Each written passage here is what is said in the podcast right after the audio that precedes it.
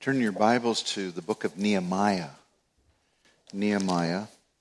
We'll be in chapter 8 today and many other places, but this is going to be the base that we're working off of. And verse 10 is what I just want you to take a look at right now as we embark on today's sermon. Verse 10 says, Then he said to me, Go uh, to them, Go eat of the fat, drink of the sweet, and send portions to him who has nothing prepared, for this day is holy to our Lord. Do not be grieved, for the joy of the Lord is our strength.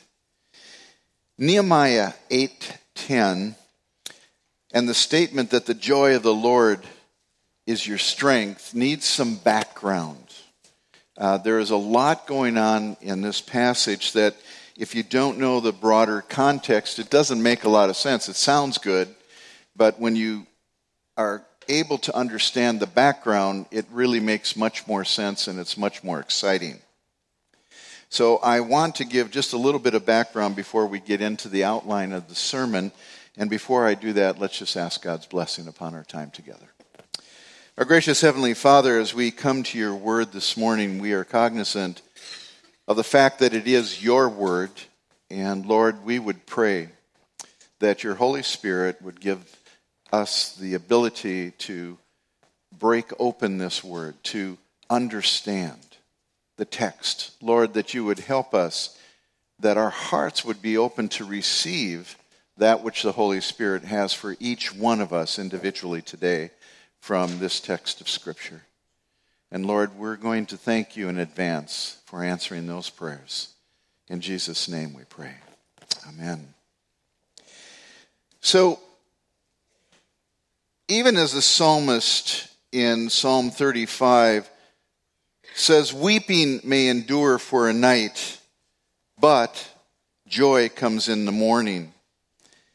There is joy that is available to Christians, to believers, to those who are God's children. It's a subtle but many times proven thing that when severe suffering and affliction befall the saint's life, the believer's life, the promise of God becomes a lifeline and the hope that sustains. And it's that joy that really will come in the morning. We believe joy will come in the morning, that affliction and suffering is only for a season. When the long night of the soul is over, God's children look for that joy that comes after the storm. I think of Daniel at the end of the captivity, looking for the close of that captivity. Why? Because he knew God's word. And he had counted down the years and he said, It's got to be soon. Are we there or what? As we look around, it's got to be soon. Things are happening on a global scale like it has never, ever happened in the history of the world. These are exciting days. And we need to be looking for the joy. Such was the case with the Jews in the time of Nehemiah and Ezra. And Ezra had returned from Babylonian captivity about 13 years prior to the time disclosed in Nehemiah 8. And they'd been very busy rebuilding the city of Jerusalem and the temple.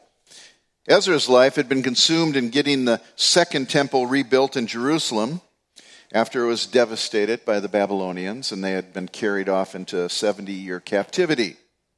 And when Nehemiah came to the city from the captivity, he hit Jerusalem like a tornado. And I probably shouldn't have used that term today, but he did. He was a whirlwind. And he was the governor. It was under the leadership of Nehemiah that the Jews were able to rebuild the walls around the city in just 52 days. You can see that in Nehemiah 6:15. 52 days and they completed the walls around the city.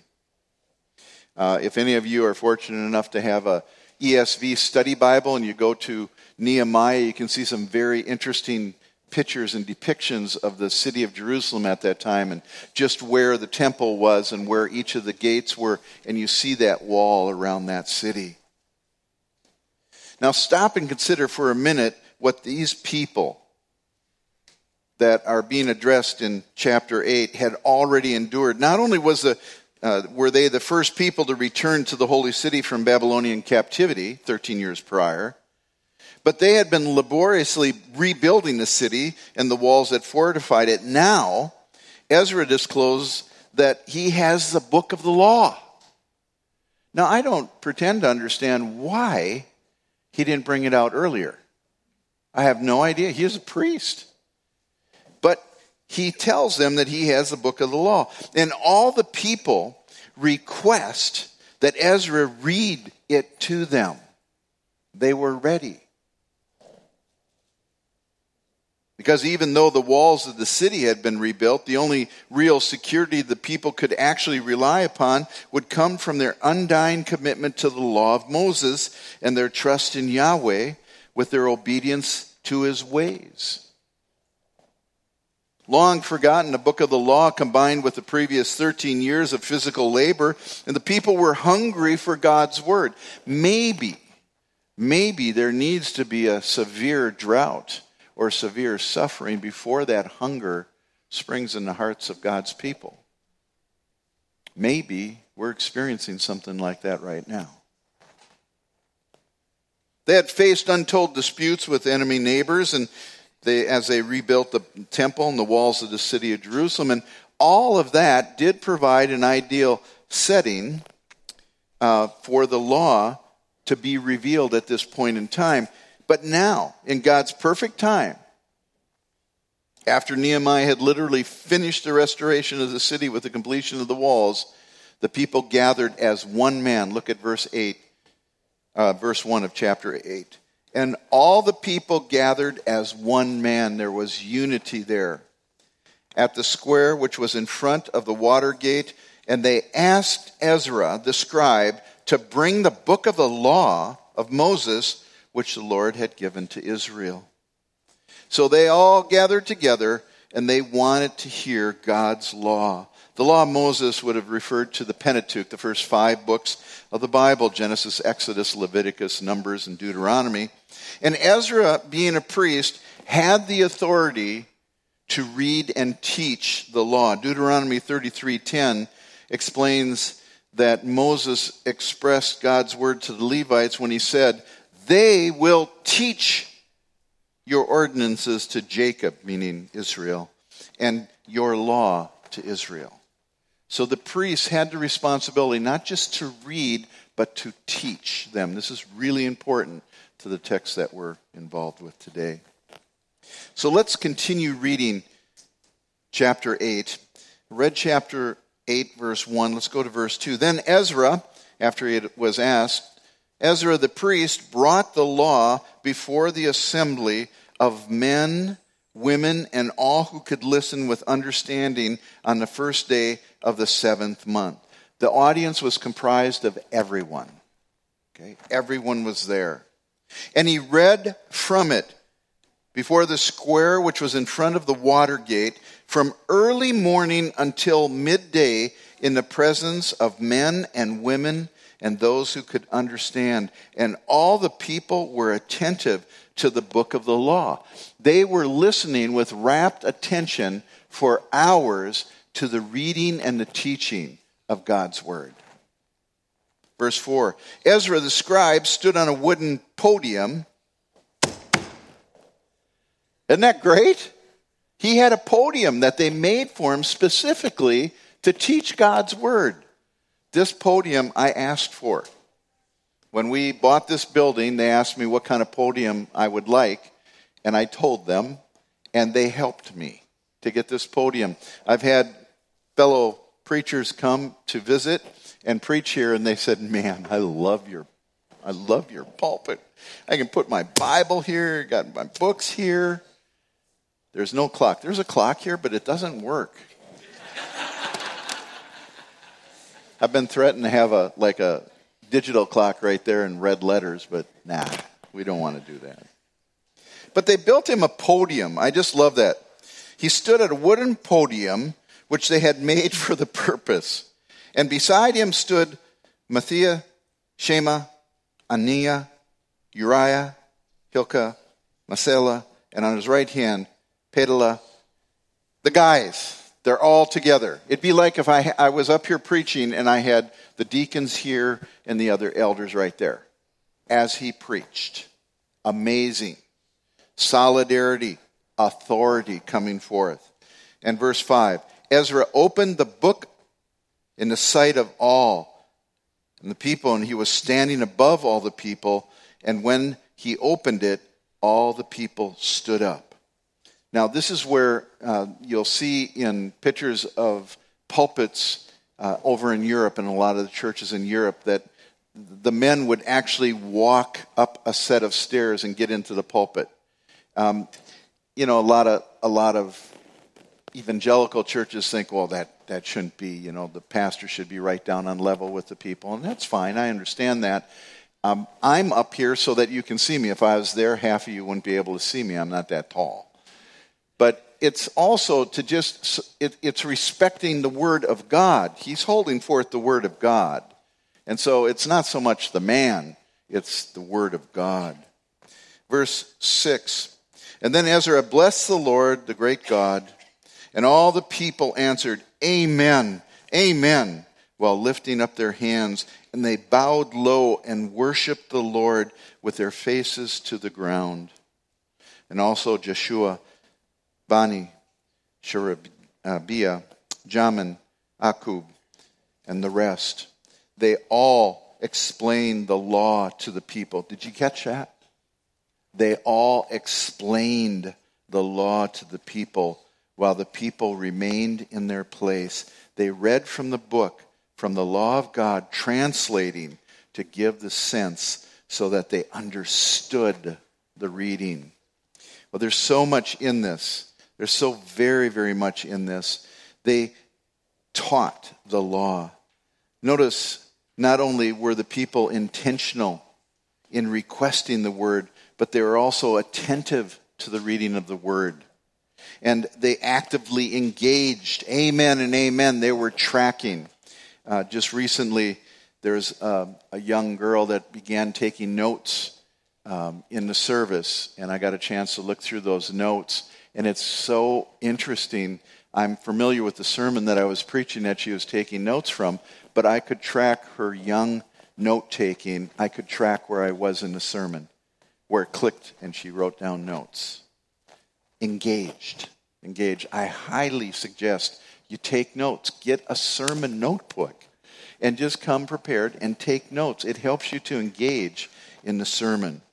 And it, it, it's for your own good, it's for what you can get out of it. And they were humbled, bowing to the ground. And they also acknowledged what they heard. The word was exposited, and they understood the word. Now, I just want to give a little thought to verse 8. They read from the book of the law of God clearly, and they gave the sense so that the people understood the reading. This verse clearly shows that it's not just the reading of the law that was important, but also explaining it so that there is no confusion by the hearers as to its meaning. One commentator mentioned uh, that the Babylonian exile, the captivity that they had been taken away to, sounded a death knell to the Hebrew language because they had to learn Aramaic. They had to speak a different language. I remember the Indonesians, when I lived over in Indonesia, they told about the Japanese coming in during World War II and invading Borneo. That's the island where I studied language when we first went over there. And they said they, they walked with canes, and you had to speak their language. You could not speak any other language but Japanese.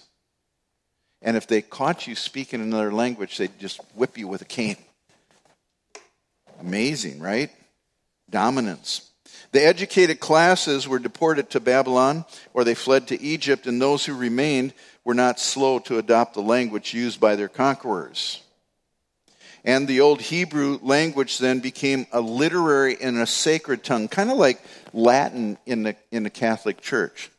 You remember, um, if you're of any age and you have any experience with, with the Catholic Church, I remember growing up, I went to a parochial school and, and the Mass was said in Latin.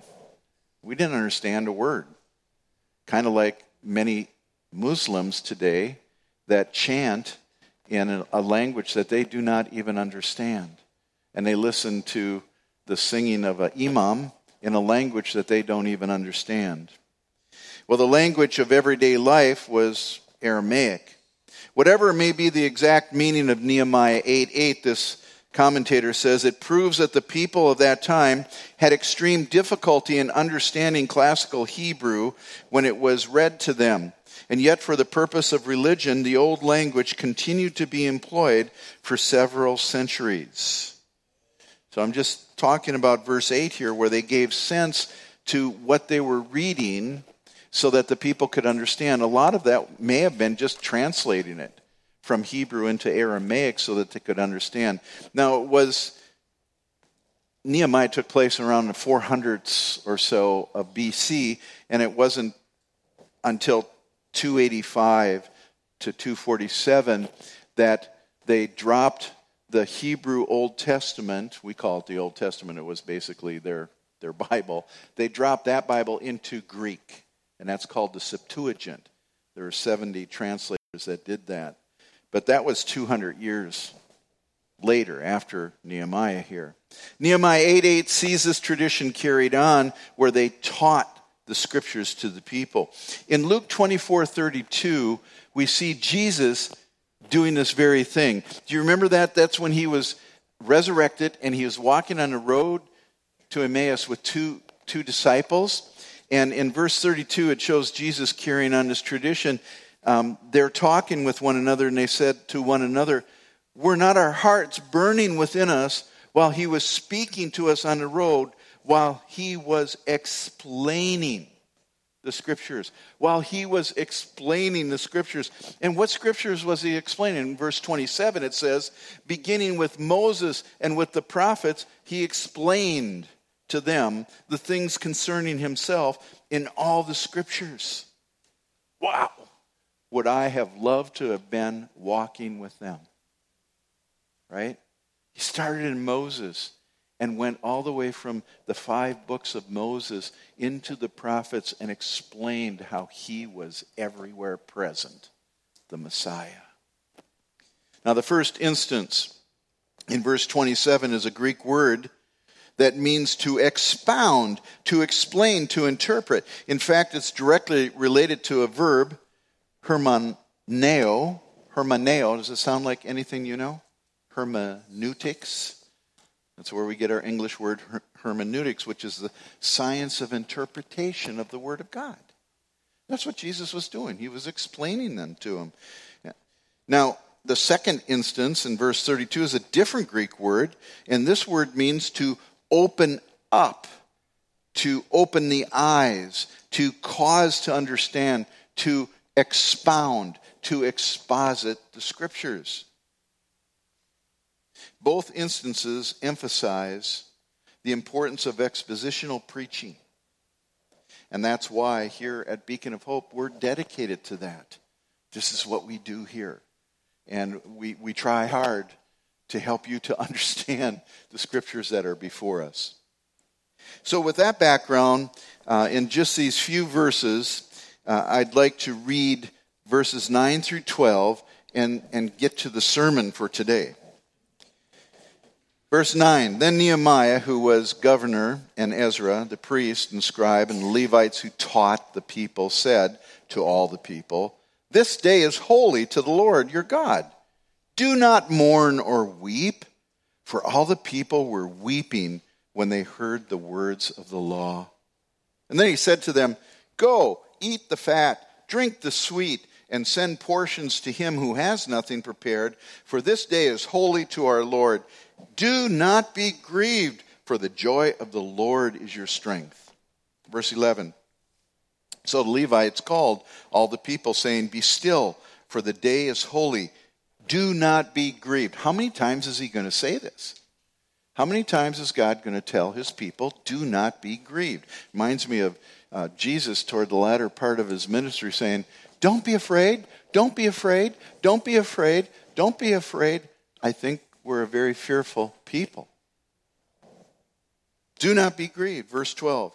All the people went away to eat, to drink, to send portions, and to celebrate a great festival because they understood the words which had been made known to them.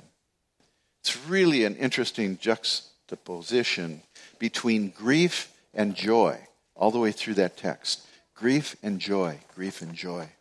So, in these few verses, we're going to see a couple of things.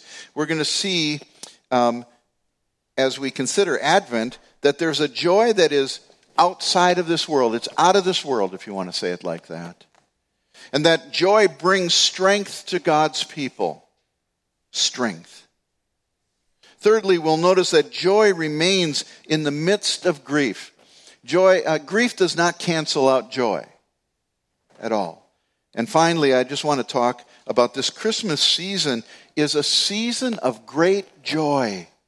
Great joy. So, as we get to this, let's look at joy that is out of this world. For the joy of the Lord is your strength.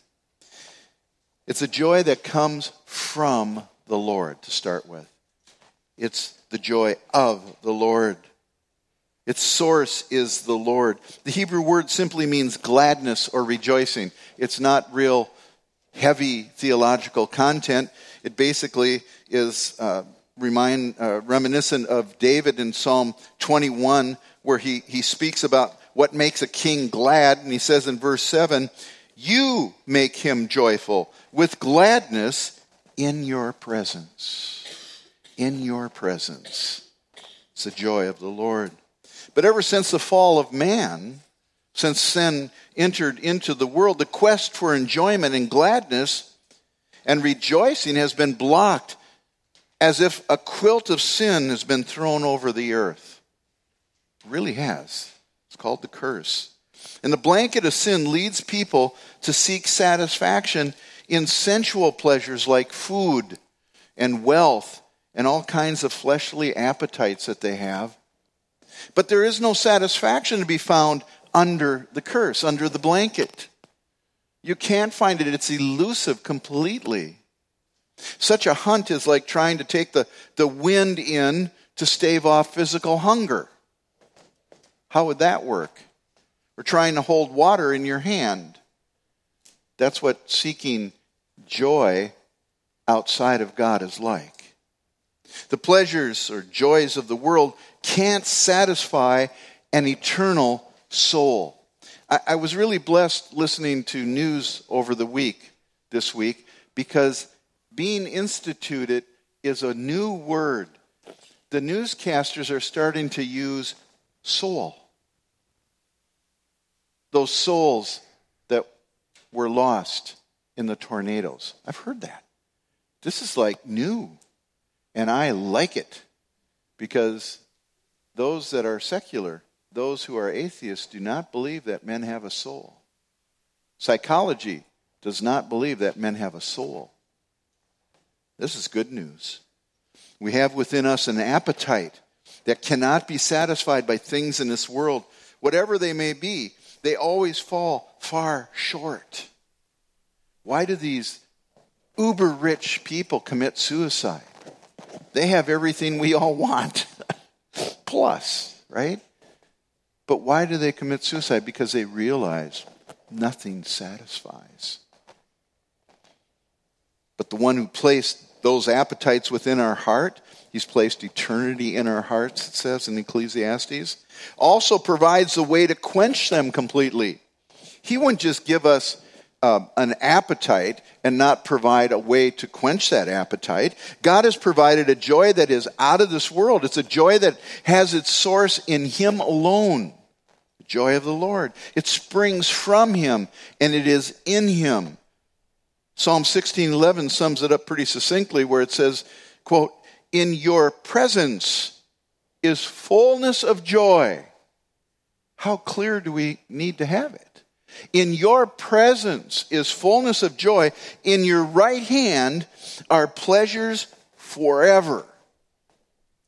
Jeremiah tells God's people that God's word, which is merely his self revelation to mankind, in God's word, joy and rejoicing are discovered. Quote, Your words were found and I ate them, and your word was to me the joy and rejoicing of my heart. See that in Jeremiah 15, 16. The psalmist says in Psalm 19:8, the precepts, another word for the word, the precepts of the Lord are right, rejoicing the heart. And in Psalm 119, 162, we read, I rejoice at your word as one who finds great spoil. Presence of the Lord, the word of God, it's the Word of God that brings joy to the heart, the regenerate heart. Well, now there he goes again, talking about regenerate heart and regeneration and born again. And yep, yep, I am. I'm going there. Because if it is the joy of the Lord, sinners who are separate from God and actually enemies of Him need to be reconciled. They have to come back together with the God who created them, or they will never experience this joy. Back to the garden and the fall of mankind and sin. So that death passed unto all men because all have sinned. We are not sinners because we have sinned. Do you know that? We are not sinners because we have sinned. We sin because we are sinners. And that's not just double talk. Go back and listen to it on the tape. Okay? All of us. All have sinned and fallen short of the glory of God. And therefore, it stands to reason that every sinner is, in fact, an enemy of God. Romans 8 tells us that. It says this For the mind set on the flesh, that would be somebody that's not regenerate, somebody that's living just as a physical person, where their spirit is dead in trespasses and sins, okay? It says, the mind set on the flesh is hostile toward God. So when your boss rails against you because you have a Christmas tree on your desk and he thinks that that is biased towards Christianity, don't get upset. What more do you expect? When you say Merry Christmas and somebody answers you back, Happy Holidays, because they want to teach you, especially in Minnesota, right? Land of teachers. I digress. Don't get upset, okay? Because that's where their hearts are at. They have no capacity. They are hostile towards God. And thank God that it's not worse. It's not worse, right? For it does not subject itself to the law of God. That, that heart of flesh, that, that, that fleshly one, doesn't subject themselves to the law of God, for it's not even able to do so. They're incapable of doing that. That's Romans 8 7. Therefore, if there's ever to be a chance of experiencing this joy that is out of this world, there is going to have to be a reconciliation between God and the sinner. Well, I'm so grateful for the Bible because in Romans 5:10 there's a definitive explanation of how reconciliation takes place. Listen to this quote for when we were enemies, right, separate from God, when we were hostile towards Him, when we were enemies, we were reconciled to God through the death of His Son. Again, do I need to explain that? How, how much explanation more can I give than just the verse itself? For when we were enemies, separate from God, we were brought back together, reconciled to God. How? through the death of his son, Jesus Christ. And the next verse shows us the joy of the Lord comes. It says, and not only that, but we also rejoice. So when you're reconciled, then you rejoice in God through our Lord Jesus Christ, through whom we have now received what? The reconciliation. If joy is found in his presence, reconciliation is necessary, right? Very simply. So, truly, the only joy that will satisfy an eternal soul is the joy that comes from outside this world, the divine joy that has its source and content in Yahweh, the joy of Yahweh, the joy of the Lord. Now, secondly, not only do we experience this joy, but that joy brings strength. It brings strength. What kind of strength? The verse says, The joy of the Lord is my strength. What kind of strength comes through joy? Well, the word strength in Nehemiah uh, 8.10 is a word that signifies safety, protection, and refuge. It, it's indicative of a stronghold, and it's used like that. I'll, I'll, I'll quote a couple of verses so you see it in use. It's a stronghold or a fortified place where there's a defense, there's safety. Consider these passages. Okay, 2 Samuel 22 33 says, God is my strength and power. God is my strength and power. Psalm 31 3 says, You are my rock and my fortress.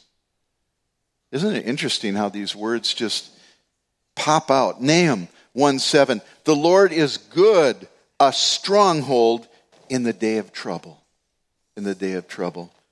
Psalm 27 1. The Lord is the strength of my life. Whom shall I be afraid of? Of whom shall I fear? Right? And in Isaiah 25 and uh, Jeremiah 16 19, they kind of combine uh, all the nuances of the word. It's very interesting. For you have been a defense for the helpless, a defense for the needy in his distress, a refuge from the storm, and a shade from the heat. That's worth memorizing. That's worth memorizing. In Jeremiah 16 19, O Lord, my strength and my stronghold and my refuge in a day of distress. Beloved, it doesn't matter what befalls you. I don't care what happens in your life you can experience the joy of Yahweh in the midst of that grief, in the midst of whatever suffering you're experiencing, in the midst of whatever affliction has befallen you. So, the idea of strength here we see is not so much might and strength in that sense, but it's more security. It's more security. I kind of go back to my shalom, that peace, that sense of well being, right? Strength. So, how does joy bring strength? Well, remember, it's the joy of the Lord. So, the people of God are close to the Lord, and they'll obviously be filled with joy when they're walking closely with Him, right? It's the presence of God which brings the joy. The joy of the Lord is experienced by the individual, and it indicates that that individual that is experiencing the joy of the Lord is strong in their spiritual life. They're walking moment by moment with Him, right? It's as though they walk on the sun filled side of the street, bathed in the warmth of the sun. But let them cross over into the side of the street where the sun is blocked and it's chilly there. Same street. So the believer who walks in the sunlit warmth of God is warm himself and he's strong. Like a rushing torrent of a stream in winter just think of this here. We live in Minnesota. You can understand this. It can't be frozen over because it's so energetic and, and rushing. But the lazy stream or the stagnant pool is easily gripped by the cold, and shortly it has a film of ice over it, and pretty soon it freezes over. Right? Now, here in Minnesota, it gets so cold that waterfalls freeze. So, I don't know where this illustration goes. It just doesn't work in Minnesota. Can't take anything to its furthest extent, right? The believer who walks close with God, obeying his command, loving his word, longing to please him, in all they do will always be warmed with the joy of his presence and is therefore spiritually strong, spiritually secure, spiritually safe. Psalm 27 1, I said, The Lord is the strength of my life. Of whom shall I be afraid? Or we could say, Of what shall I be afraid? When we walk in the joy of the Lord, it's indicative of being filled with the Spirit because it's a fruit of the Spirit. And we will not fulfill the lusts of the flesh if we walk in the Spirit. That I mean, Galatians 5:26 says as much. But I say, walk or Galatians 5:16 it is correct that 516 but i say walk in the spirit and you will not carry out the desire of the flesh you know what that means is that there's a powerful strength that the child of God possesses that both radiates joy, he'll exhibit joy because he's filled with the Spirit, but also he exhibits great strength against temptation. There's security against temptation. The joy of the Lord is inextricably linked with strength, security, safety, and refuge that the child of God needs as they walk through this life because temptation is everywhere. I hate checkout counters at the supermarket. I mean, I need shields on my eyes going through. Good grief. Or watching a football game. Boom! Commercial comes up. Okay, kids, turn your eyes. It's getting worse. Over in Europe, full frontal nudity all over television. It's just, it's just blatant. Don't watch TV in Europe. I don't at all. It's coming. It's coming. It's everywhere present, isn't it? So we see that that strength, the joy of the Lord, linked with strength and security and safety, that strength comes through the joy of the Lord. And it's a joy in the face of grief. I talked about that. I prayed about it during our, our time of uh, prayer. Jeremiah 8 9 says, Then Nehemiah, who was a governor in Ezra, the priests and the scribes and Levites who taught the people, said to all the people, This day is holy to the Lord your God. Do not mourn or weep. Why? Because all the people were weeping. Why? Because they heard the word of God, the law read to them, and they realized how far short they were falling. That's what the word of God does to us. Okay? The people's first response was that they listened to the word of God and they came under incredible conviction. So much so that Nehemiah stepped up and encouraged the people to stop mourning, to stop weeping, because the people were weeping when they heard the words of the law. And the very first response to the word of God in true worship is that it brings conviction to the heart.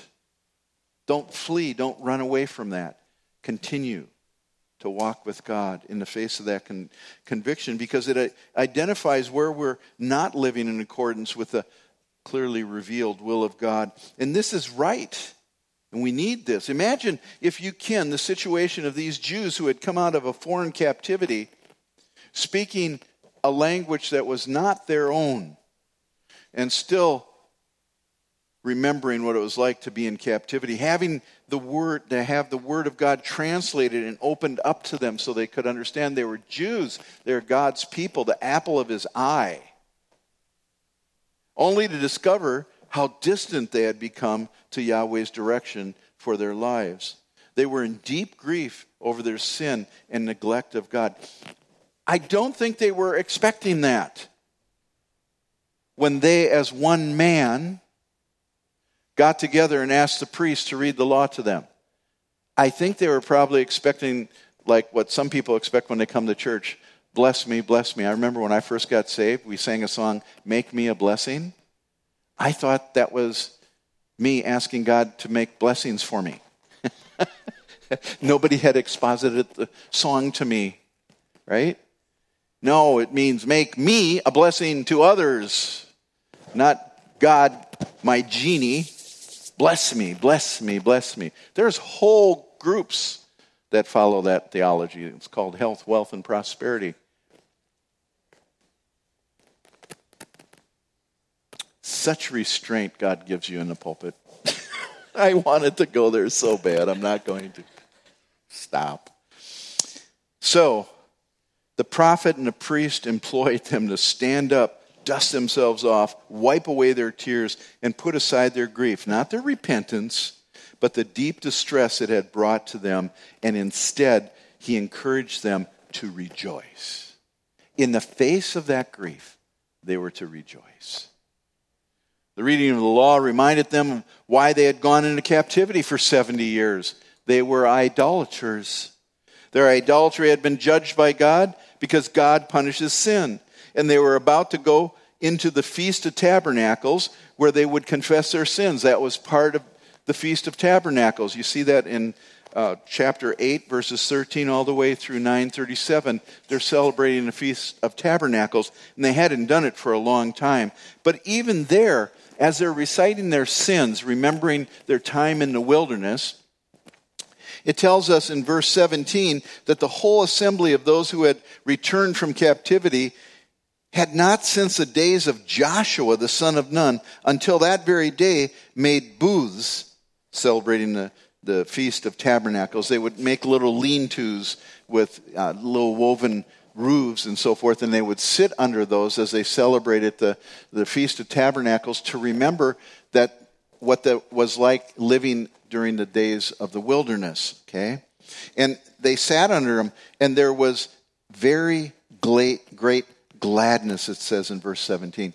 Very great gladness that they experienced, even as they were remembering what it was like to be in the wilderness. Why were they in the wilderness? Because they rejected God's offer to lead them into the land. And so they went into the wilderness for 40 years, one for each day, that the spies went out and spied the land. Amazing. You see, Yahweh does punish sin, but he also forgives sin. And therefore, there's cause to rejoice.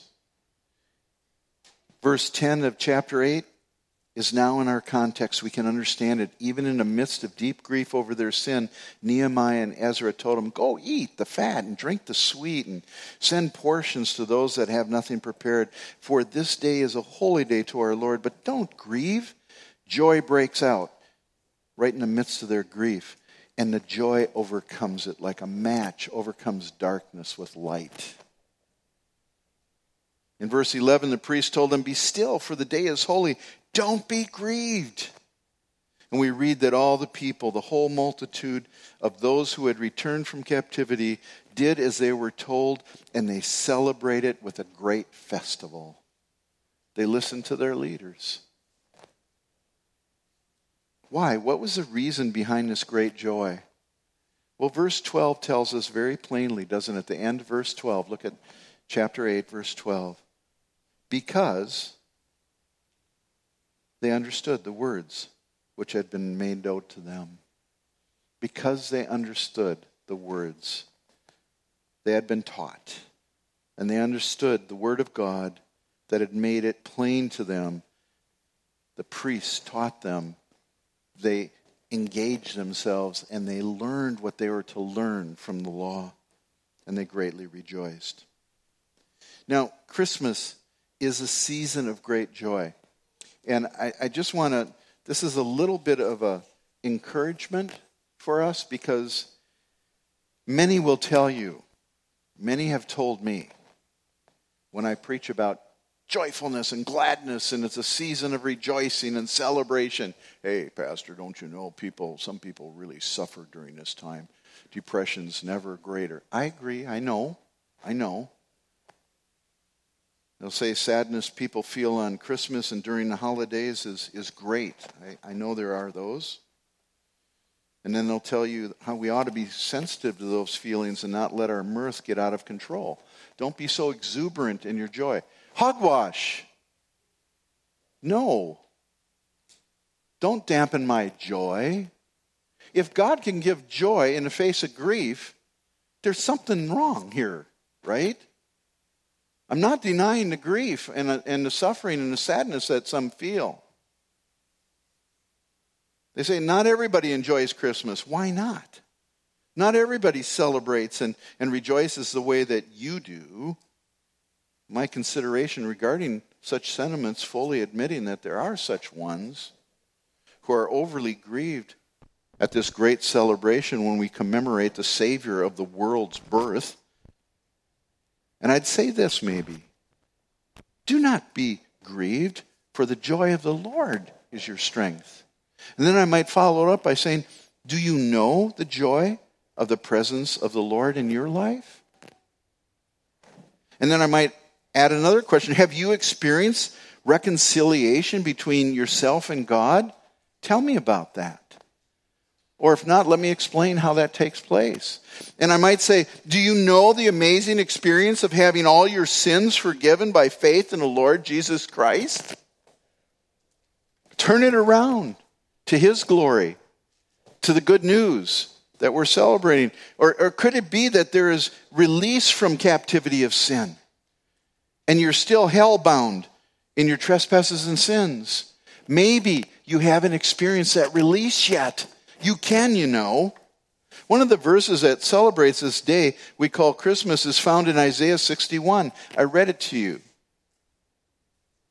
To those who are grieving and not rejoicing in the season of joy, listen to God's word and understand. The servant of the Lord, his Messiah, is speaking. The Spirit of the Lord God is upon me because the Lord has anointed me.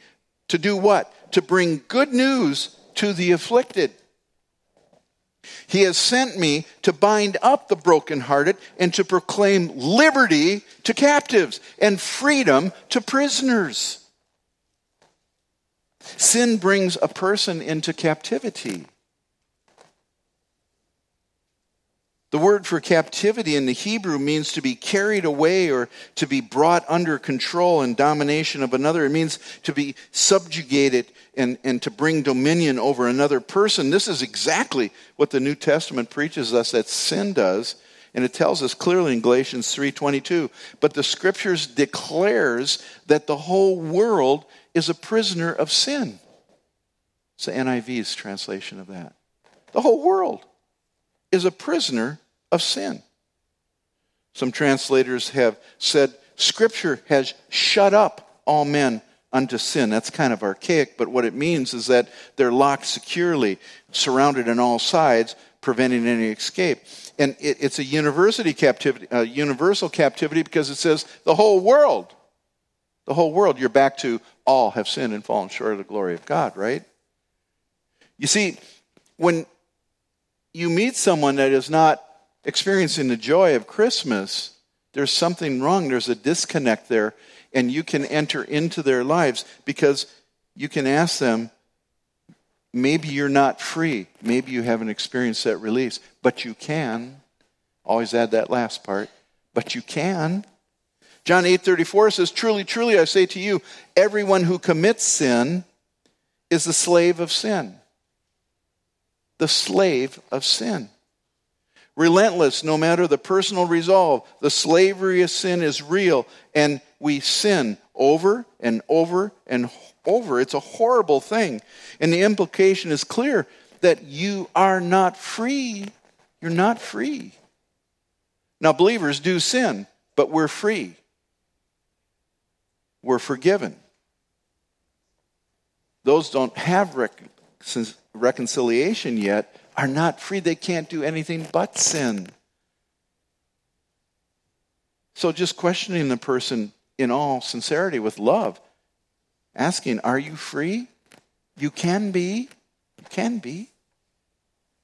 And so, a very real possibility behind the reason for sadness during this season is not past experiences that were bad, like growing up in a home. I had one, one person share with me that as she was growing up in her home, her father used to just get, he went crazy at Christmas time, right?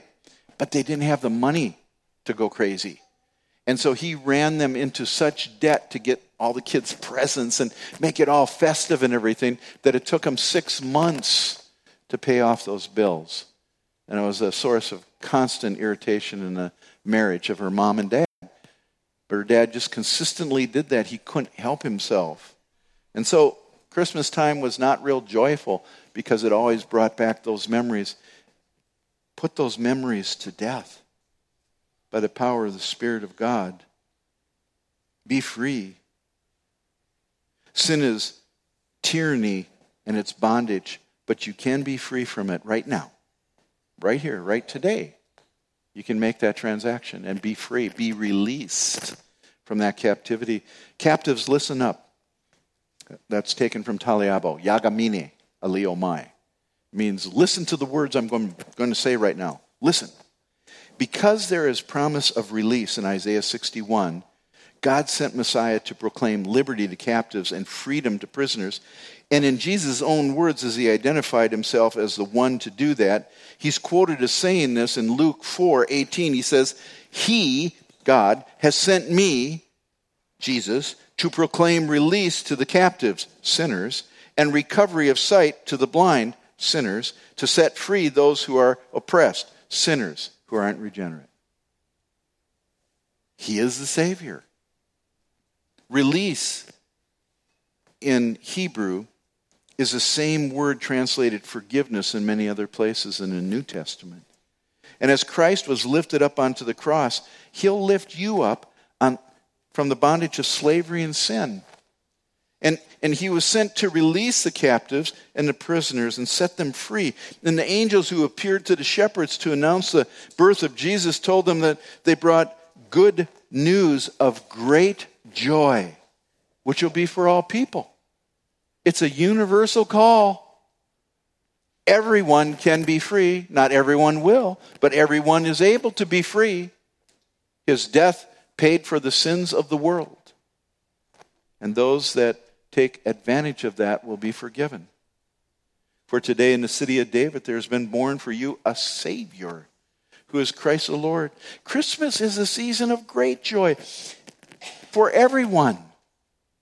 For those that don't know it yet, it's great joy because you can tell them of the freedom from captivity of their sin and bring joy to their lives. For us who have been forgiven, it's a season of great joy because we remember our Savior was born and we rejoice.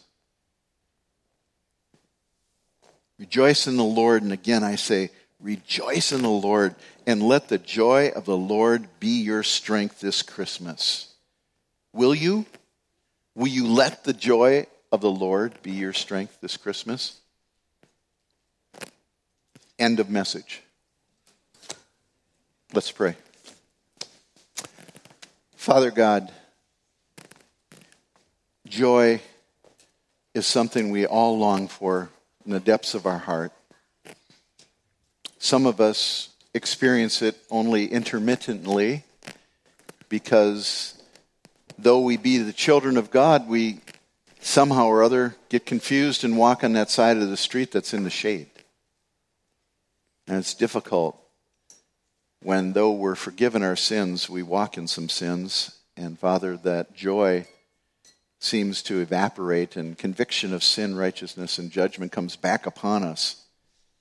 But thank you that in that fullness of forgiveness, we can remember that Jesus died for us and we can get back on the sunny side of the street and the warmth and the strength that is present there. Oh God, if there's anyone here today that does not know the release from the captivity of sin, please work in their hearts and help them to understand that and how to do that. And Father, may we all experience the joy of the Lord, which is our strength this Christmas season. In Jesus' name we pray. Amen.